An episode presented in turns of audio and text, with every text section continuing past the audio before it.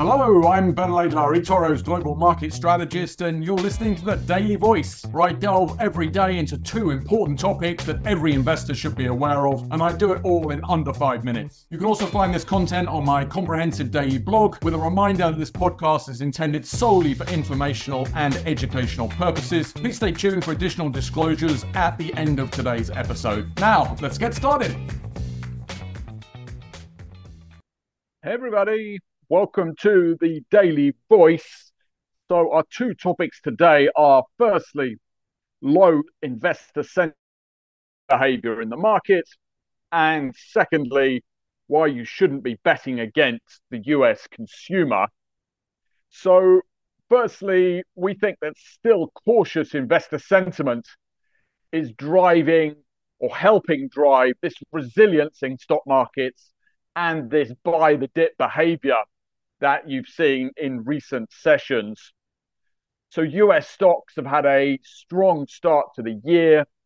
They've powered straight through some of these mounting headwinds with interest rate cut expectations now pushed back and US valuations now above 20 times PE. This has been offset by better than expected fourth quarter earnings as a real fundamental driver while still pretty cautious investor sentiment, has been a technical support. Our retail investor survey shows that these technicals are often as important as the fundamentals for many investors and have helped drive this buy the dip behavior by many still cautious investors. We have a proprietary investor sentiment index made up of the VIX, of fund flows, of retail sentiment, and of the put call ratio, even after the big rally we've seen in recent months, it's still only at neutral levels. We've seen fund outflows, and retail sentiment is only average, and put call levels are only average. All this remains a support to the market. Our second topic is US retail sales. So, consumption dominates the US economy, and its resilience has been the main reason the US has not only avoided recession, but continued to grow strongly. This has been driven by a strong labor market and wages now rising above inflation the Atlanta Fed's nowcast of GDP growth for this quarter is currently at a strong 3.4%.